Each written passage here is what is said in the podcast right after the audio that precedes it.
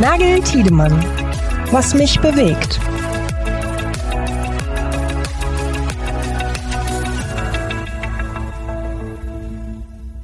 Ein kleines Jubiläum, Yannick. Wir haben heute die zehnte Folge, was mich bewegt. Das fühlt sich ein bisschen an wie Geburtstag. Oder darf man, darf man zehnte Folge, darf man die zehnte Folge noch nicht feiern, müssen wir 100, müssen wir uns wieder hören, ne? Äh, also das, das habe ich gar nicht realisiert und ich glaube auch nicht, dass, dass das schon Anlass zum zur Jubelstürmen geben, dass wir da jetzt hier die zehnte Folge haben. Aber zumindest zweistellig und äh, finde, es ist ein super Format. Äh, erstmal guten Morgen, Pascal. Guten Morgen, Janik. Genau. Guten Morgen, alle Zuhörerinnen und Zuhörer. Ähm, und du sagst schon, äh, super Format. Ähm, äh, ein kleiner Hinweis vielleicht noch, wir freuen uns natürlich auch, äh, wenn ihr draußen an den Kopfhörern mal auf den Folgen-Button oder den Abonnieren-Button klickt, weil dann kriegt ihr nämlich auch jeden Freitag, jeden Freitag sitzen Janik und ich äh, hier früh morgens noch zu, zu nachtschlafender Zeit ähm, und nehmen diese Folge auf und damit die auch direkt bei euch auf dem Smartphone aufploppt, äh, einmal das Plus drücken oder wie auch immer das aussieht. Ich glaube, bei äh, Spotify äh, muss man auch die Glocke drücken, das ist auch ganz wichtig. Die Glocke, okay. Ja, ich habe ich hab Apple, da ist es ein Plus. ja. Aber gut, dann haben wir äh, alles abgedeckt. Janik, wir ähm, sind ja momentan, kann man sagen, mit der, mit der Automotive IT, Automobilproduktion, unseren Titeln in ähm, aufregenden Wochen, ähm, weil wir sehr, sehr viele Fachevents zum Ende des Jahres nochmal haben.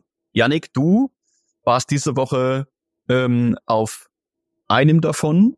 Was sind denn deine Eindrücke? Ja, also diese Woche ähm, war, war sehr spannend, sehr aufregend. Du hast es gerade schon gesagt. Ähm, ich war auf einem beziehungsweise eigentlich sogar zwei Events. Also wir hatten am Dienstag eine Veranstaltung mit unserem mit unserem Partner Ansys zum zum Thema autonomes Fahren und Simulation. Äh, da haben wir da haben wir auch spannende Erkenntnisse zum Thema ja Entwicklungsprozess beim autonomen Fahren, was was für einen Impact auch Simulation haben kann. Wir haben eine tolle Diskussion abends dazu gehabt. Das war auf jeden Fall auch sehr sehr interessant und zeigt auch ähm, was sich da alles momentan in der, in der Branche bewegt beim Thema autonomes Fahren. Äh, und am Mittwoch dann, am 8. Äh, November, stand dann unser Automotive IT Car Summit an unter dem Motto Engineering meets IT. Und das war auch eine tolle Veranstaltung ähm, hier in, in München im, im äh, SV-Hochhaus. Da haben wir nämlich mit, mit Speakern und Experten von, von OEMs, von Zulieferern, von Technologiepartnern äh, gesprochen und diskutiert, die wirklich auch viele davon auch an der Front der Entwicklung des, des Software-Defined Cars äh, stehen und auch so den täglichen Struggle auch kennen und ja. äh, auch wissen, wie schwierig es ist, sozusagen den Wandel äh, im eigenen Unternehmen und an der gesamten Branche auch äh, beizutragen und auch das Neu Auto neu zu denken. Also das war ähm, war sehr war ein sehr spannendes äh, Event und ähm, ja wie gesagt also das dieses Motto, was wir diesem Event gegeben haben, Engineering meets IT, das äh, stand über allem und das war eigentlich auch so, das äh, hat sich auch durch alle Vorträge und alle Diskussionen gezogen, weil ähm, und da würde ich jetzt gerne einen der, der Speaker zitieren von MAP, Jan Wehinger, der gesagt hat, wir haben kein Erkenntnisproblem momentan, sondern es geht um die Umsetzung. Also die alle haben wissen, wie die, wie die Lage ist, ähm, wo es hingeht, wie das Auto der Zukunft ja. aussehen soll. Ähm, äh, ich habe in meiner Einleitung auch gesagt, ähm, wir müssen jetzt nicht mehr über die Strategien, über die Pläne, über die Visionen, was ist im Jahr 2030, was ist im Jahr 2040. Das ist auch spannend, aber wir müssen jetzt gucken, was ist 2023, wo sind die Probleme, wo sind die Herausforderungen, die wir jetzt äh, im Kontext äh, der, der, vor allem der softwarebasierten äh, Wertschöpfung eben auch angehen müssen. Wie müssen wir das Fahrzeug auf Architekturebene neu denken? Was gibt's für neue Geschäftsmodelle, die sich daraus ergeben. Äh, wir müssen stärker vom Kunden denken, von der Software aus denken. Also diese, diese Erkenntnis ist klar, aber jetzt geht's natürlich auch wirklich an die, an die äh, tägliche ähm, Arbeit. Und da hatten wir, haben wir einige, einige interessante Vorträge dazu gehabt und auch interessante Diskussionen. Äh. Kannst du ein bisschen was rauspicken, was dir, was dir im, im Kopf geblieben ist? Also vielleicht auch, weil, weil was ich so spannend finde, ist, wir haben im Prinzip zum ersten Mal muss man vielleicht für unsere Zuhörer und Zuhörer sagen, ähm, diesen Car Summit mit diesem Untertitel Engineering Meets IT gemacht, weil, weil wir den Eindruck hatten, na, wir müssen das Thema Digitalisierung mit der Fahrzeugentwicklung wirklich zusammenbringen, mhm. verschmelzen, ähm, um sozusagen das, das Software-Defined Vehicle, was eben Anteile der IT, Anteile Digitalisierung und Anteile natürlich auch klassische Entwicklung hat, zusammenzubringen. Welten, die vielleicht in den vergangenen Jahren oder in der Geschichte des Automobils nicht so richtig nah beieinander lagen. Hast du den, den Eindruck, dass das die Branche, äh, OEMs, Zulieferer verstanden haben, dass das jetzt zusammenrücken muss? Wie war denn der Tenor auf dem Event? Also der Tenor war schon, dass es, ähm, dass die Branche das verstanden hat. Das war, ich meinte ich ja auch mit dem Zitat, das der Herr Wehinger auch ge gebracht hat. Äh, allen ist klar, wohin es geht, aber der, der Weg dahin ist vielen noch nicht klar. Und wir haben ja auch, äh, wir mhm. sehen ja in der Branche momentan auch sehr viel Neustrukturierung. Wir haben es bei Volkswagen gesehen mit Carriot, was da jetzt passiert, ähm, personelle Neuaufstellungen. Äh, man holt sich wieder mehr Tech-Leute auch in die Unternehmen. Äh, man holt vielleicht auch viel Entwicklung mehr wieder stärker an, auch die Kernprozesse. Und da war auch eine, hatten wir bei uns auf Cars Summit auch eine spannende Diskussion, unter anderem mit ähm, Martin Hofmann, ehemaliger CIO bei Volkswagen. Wir kennen ihn alle bei uns in der Automotive IT Community. Mhm. Ein, ein ja. bekanntes Gesicht. Ähm, jetzt ist er momentan CIO und CTO bei Volta Trucks, äh, die ja momentan. Ja, der macht nämlich, der, der macht nämlich Engineering meets IT in seiner Vita. Das finde ich nämlich, das finde ich nämlich spannend. Ja, es ist ja, der ist Entwicklungschef. Richtig, ja. Äh, also Te Technologiechef und IT-Chef genau, von, der bringt, Volta Trucks, der bringt diese Welten zusammen, ist natürlich auch bei so einem, also einem Elektro-Truck-Startup aus Schweden natürlich auch eine andere Herangehensweise an das Auto.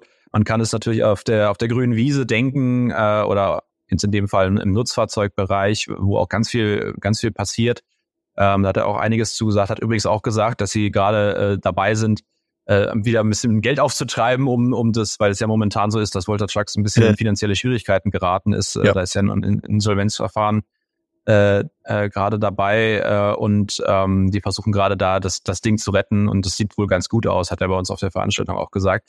Äh, ja. Aber das nur am Rande. Aber das, was ich mit ihm da auf der Veranstaltung auch gesprochen habe, das war so eine kleiner, so ein kleiner Talk, ist eben, ähm, dass es bei der, bei dem Thema Software und Softwareentwicklung ganz wichtig ist, dass von Anfang an zum einen klar ist, wohin soll die Reise gehen, welche Funktionen brauche ich in meinem Fahrzeug, die auch einen realen Kundenmehrwert liefern. Also das, da, da profitiert er auch gerade ganz viel äh, aus seiner Erfahrung jetzt bei Volta Trucks, die natürlich äh, mit, mit Flottenbetreibern sprechen und äh, da gibt's ja ganz konkrete Service-Anwendungsfälle, äh, wo man jetzt schon auch reagieren kann als, als Startup und sagen kann, so baue ich mein Fahrzeug auf, dass es nachher dann auch äh, den, den Wünschen und den Ansprüchen meiner Kunden auch zu Genüge ist. Und das ist natürlich bei etablierten OEMs deutlich schwieriger, schwieriger. Aber er sagt eben, es müssen alle Beteiligten von Anfang an bei so in so einem Entwicklungsprozess an einem Tisch zusammensitzen und nicht irgendwo in Silos wieder denken. Das haben wir in, in vielen Bereichen noch. Es wird ja noch viel auch in, in Silos, in, in Mehrmarkenkonzernen, in den einzelnen Marken verhandelt. Ähm, aber es geht, es geht ganz klar darum, ähm, hier jetzt näher zusammenzurücken und das Thema gemeinsam, äh, gemeinsam zu denken. Ähm, und er hat auch gesagt, es geht auch darum, das eigene Ego zurückzustellen und äh, zu sagen, nein, nicht Eigenentwicklung ist jetzt das, ist jetzt das, wo, wo, worüber wir uns unterhalten müssen oder ich will alles im, alles in der Hand haben, jede, jeden Bereich, äh, gerade im Bereich Software muss ich machen, ich muss überall her im Haus sein, sondern äh, ja. ich muss auf Partnerschaften setzen, ich muss auf Partnernetzwerke setzen, auf Industriestandards ähm, im Bereich Software Defined Car haben wir ja unterschiedliche Herangehensweisen, Beispiel Eclipse Foundation, da passiert ja momentan auch viel.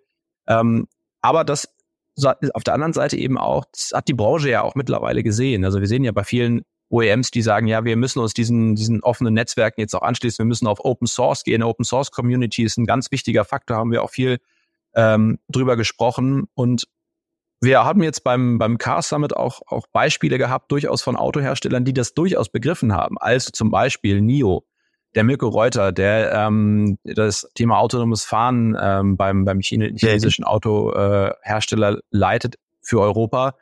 Ähm, der in einem Unternehmen arbeitet, das genau diesen Ansatz, dieses Software-Defined Thinking, dieses System Engineering genau vorantreibt. Natürlich auch 2014 gestartet, ein ganz junges Unternehmen, konnte das Auto wirklich ja. von ganz neu denken äh, und muss, musste diese ganze Legacy, die die jetzt die etablierten OEMs äh, mit sich rumtragen, äh, nicht mit sich schleppen, sondern kann, wie gesagt, genau das so machen, wie es jetzt auch alle fordern. Oder das ist natürlich ein ein großer Vorteil. Und es war aber auch für viele sehr interessant zu sehen, wie macht man das oder wie, wie geht man ein Auto so an. Das war natürlich ein bisschen mit dem Fokus auf autonomes Fahren.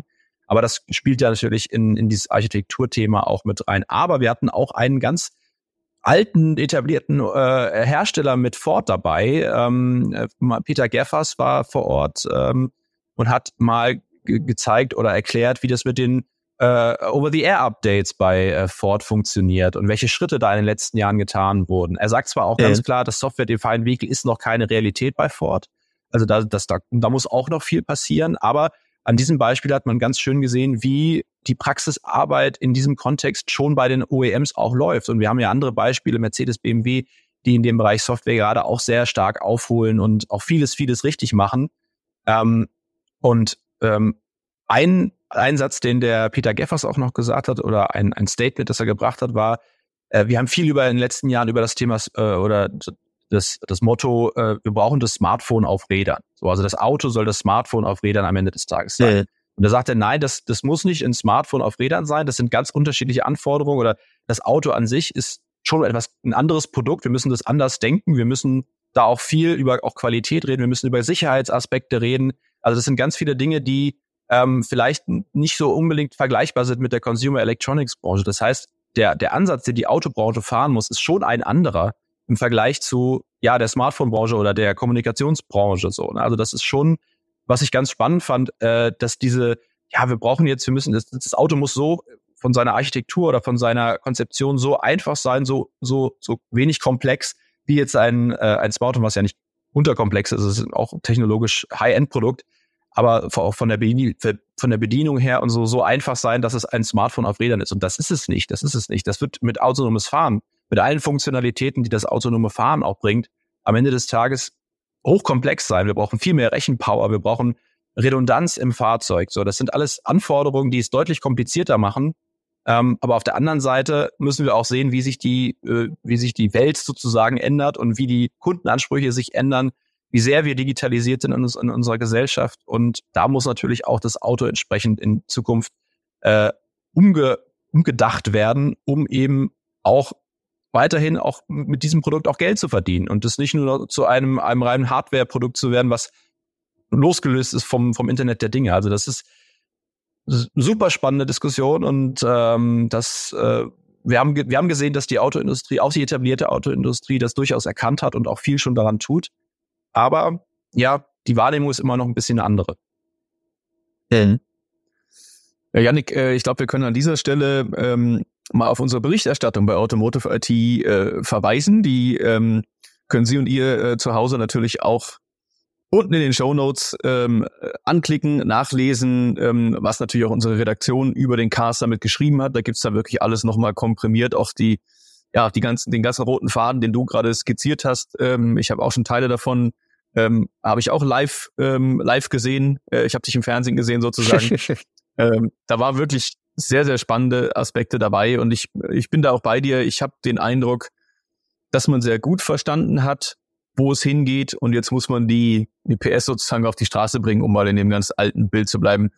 Ähm, ja, also du hast äh, ja vorhin Jan, Jan Weger zitiert. Also ja. ich, ich fand es auch total präsent. Ja, also sein, sein Zitat ist ein ganz, ganz tolles Zitat. Wir haben kein Erkenntnisproblem, wir haben ein Umsetzungsproblem. Ja, das ja. ist also das. Und wahrscheinlich schreiben wir dann noch die nächsten zwei Jahre drüber. So ist es ja. Und wir und ein Zitat möchte ich auch noch bringen. Das habe ich auch äh, bei mir bei auf meiner LinkedIn-Seite auch dann nachher so ein bisschen als Fazit genommen, was ich auch schön fand. Ähm, von Claudio Longo von Continental, der auch bei der Veranstaltung mit dabei war. Ähm, und der hat gesagt, wir müssen das Gute bewahren und das Neue beherrschen. Also das ist ja ein, ein, ein der, der richtige Ansatz, ne? dass vieles, mhm. was in den letzten 120 Jahren in der, in der Automobilindustrie passiert ist, natürlich äh, das Gute ist und das und das ist was wo, was auch wirklich ein, ein, ein Vorteil ähm, auch der, der deutschen Autoindustrie ist, dass die, die Qualitätsstandards sind unglaublich hochgesetzt worden. Das Auto ist im Prinzip ausentwickelt in vielen Bereichen äh, und ist wirklich auch ein High-End-Produkt. Aber es kommen jetzt viele neue Anforderungen dazu, die auch beherrscht werden müssen, weil das oder in vielen, in vielen Bereichen eben das ist, womit man in Zukunft auch Geld verdient. Und nicht mehr nur mit dem, mit, mit, mit Performance-Daten, mit, mit Qualitätsdaten, mit Spaltmaßen, um es mal ganz einfach auszudrücken, sondern eben auch mit dem sozusagen digitalen Herz des Fahrzeugs äh, und allem drumherum. Es geht ja nicht nur um das Fahrzeug an sich, sondern in das Ökosystem, in, sich, in dem sich das Fahrzeug befindet, äh, ähm, Mobilitäts, äh, Shared Mobility und da, da haben wir ja dann äh, auch am, am Tag danach beim Mobility Circle, also gestern, auch eine, eine tolle Diskussion äh, erlebt. Ähm, also da, das, das Feld, das Spektrum hat sich ja so sehr erweitert um das Fahrzeug herum, dass wir nicht nur noch einzeln das, dieses Produkt, wir, wir, wir bauen es, wir verkaufen es und dann ist es sozusagen aus dem Sinn, sondern da, da über das gesamte, über den gesamten Produktlebenszyklus entwickelt sich ein ganzes Geschäftsmodell, Ökosystem und das muss man halt als Automobilhersteller äh, in Zukunft auch beherrschen. Also auf der einen Seite das Gute, das, was wir in den letzten 100 Jahren gemacht haben in der Autoindustrie, aber auf der anderen Seite eben auch die das neue, äh, das neue beherrschen. Aber Pascal, äh, du hast sicherlich auch äh, heute noch ein Thema mitgebracht. Wir wollen ja nicht nur über, über unsere Events diese Woche sprechen. Nein, wir wollen auch über unsere Events nächste Woche ah. sprechen. ich habe es ja vorhin schon äh, gesagt, wir sind ja momentan in den, äh, in den äh, Kongresswochen äh, bei Automotive IT und Automobilproduktion. Auch der Grund, warum du diese Woche beim Car Summit warst und ich nicht dabei war, ist, äh, weil ich nächste Woche unterwegs bin auf dem ähm, auf einem Event, äh, wo ich Gastgeber sein werde. Ähm, und das ist der Automotive Lean Production Kongress. Ähm, wer so zur Produktionscommunity unter allen unseren Zuhörern und Zuhörern, äh, Zuhörerinnen und Zuhörern gehört, der äh, kennt wahrscheinlich die Initiative Automotive Lean Production ähm, inzwischen im 17. Jahr ähm, von Agamus, äh, einer Beratungsagentur im Bereich äh, Lean, Production Lean Management und Automobilproduktion. Und ja, dort werden jedes Jahr Werke ausgezeichnet, die sich in besonderem Maße um die äh, Prinzipien schlanker Produktion verdient gemacht haben. Ja, das ist also jedes Jahr wirklich sehr, sehr spannend, weil es auch sehr, sehr hands-on ist. Wir haben uns gerade die ganze Zeit sehr hands-on ähm, über über das Software-Defined Vehicle ähm, unterhalten. Und da gehen wir wirklich tief rein ins Werk ähm, und, und, und schauen Projekte an, Programme an, ähm, ja, die, die wirklich den, den Output und die Effizienz im Werk ähm, deutlich gesteigert haben. Und das Thema finde ich deshalb spannend, Janik, das habe ich nämlich deshalb heute mitgebracht, weil jetzt könnte man ja auch sagen, naja, ich kann ja nächste Woche berichten, was passiert ist, ähm, anstatt nur den, den, den Blick nach vorne zu machen. Das kann ich natürlich nächsten Freitag auch tun. Aber ich finde das Thema deshalb spannend, ähm, weil ich den Eindruck habe, Lean war einige Jahre lang, also weg vom Fenster wäre vielleicht ein bisschen, ähm, bisschen zu stark gesagt, aber in der, in der, in, in der Fachöffentlichkeit deutlich, deutlich leiser, als das heute wieder, wieder geworden ist. Also irgendwie hat man das eine ganze Zeit lang nicht groß diskutiert. Das stand nicht auf jedem Arbeitspapier, das stand nicht auf jeder Strategie. Und da gab es auch schon eine ganze Zeit lang gab es auch Stimmen, die zum Beispiel in Industrie 4.0 und Smart Factory eigentlich die Ablösung von Lean gesehen haben. Es gibt Stimmen, die sagen, Lean ist tot. Wir brauchen uns um Lean nicht mehr kümmern. Das ist heute Industrie 4.0. Und dann ist ja aber was Spannendes passiert, Janik, und das haben wir in den letzten, letzten ein, zwei Jahren ähm, beobachtet, ist, dass dieser Lean-Begriff wieder sogar sehr, sehr prominent geworden ist bei vielen OEMs zum Beispiel. Ähm, am, am deutlichsten ja und ich glaube, das war auf unserem Automobilproduktion-Kongress ähm, äh, letztes Jahr schon so, dass wir mehrere Hersteller hatten und ich habe mir dann mal den Spaß gemacht, mal so die, die, die Credos, die Mottos mal rauszuziehen und wirklich mit einer interessanten Überschneidung stand Porsche auf der Bühne mit dem Claim Smart Lean Green. Da stand Mercedes auf der Bühne mit dem Claim digital nachhaltig flexibel und BMW auf der Bühne mit Lean Green Digital. Und äh, also es ist ja extrem offensichtlich. Erstens natürlich, dass, dass das Thema Nachhaltigkeit, Digitalisierung ähm, ein, ein präsentes Thema in den letzten Jahren oder zwei präsente Themen in den letzten Jahren sind.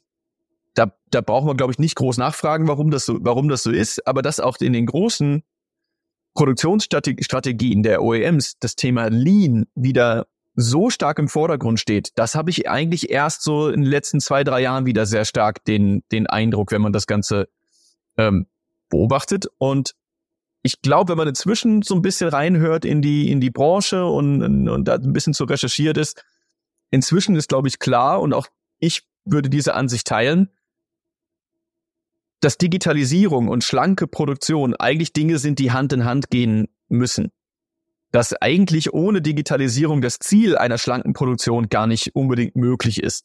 Wenn wir über, äh, über Wertströme äh, sprechen, ähm, über, über Value Streams, ähm, äh, darüber, dass wir natürlich auch über Vernetzung und auch äh, Daten natürlich eine Transparenz da auch reinbekommen kann, wie diese Wertströme in einer, in einer Fabrik organisiert werden können, um natürlich unnötige Schritte, Schritte, unnötige Prozesse eliminieren zu können. Das ist ja das Prinzip von Lean. Das ist ja das Ziel von Lean eigentlich. Lass alles sein, was nicht wichtig ist äh, und konzentriere dich auf das, was werthaltig und wertbeitragend ähm, zu deinem, zu deinem Fertigungsprozess ist.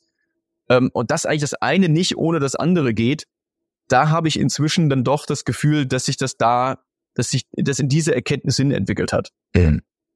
Ja, das ist, äh, das, das würde ich, würde ich auch so unter, unterstreichen. Ähm, wie du sagst, ist, ähm, hat natürlich das Thema Digitalisierung der Fabrik oder überhaupt äh, der, der Supply Chain, Produktion, Logistik ein bisschen das Thema Lean ähm, auch überlagert, weil natürlich die, das, äh, die Herausforderungen, die bei der Digitalisierung in der Fabrik bestehen, natürlich deutlich höher sind. Das Thema Lean lief in den letzten Jahren immer so ein bisschen auch nebenher. Ne? Es hat viele, viele analoge Dinge, die da auch äh, äh, eine Rolle spielen. Ähm, aber man kann vielleicht heute sagen, dass das, das Lean oder der Anspruch einer, einer schlanken Produktion eigentlich über allem steht, auch wenn man auf die Kostenseite schaut. Ähm, dann wird deswegen ist auch aufgrund des ho hohen Kostendrucks in den letzten Jahren wird sicherlich dieses Thema auch bei den äh, Herstellern äh, auch in der Außenwirkung vielleicht nochmal deutlicher. Ja. Äh, also die Positionierung dort ist auch deutlicher geworden.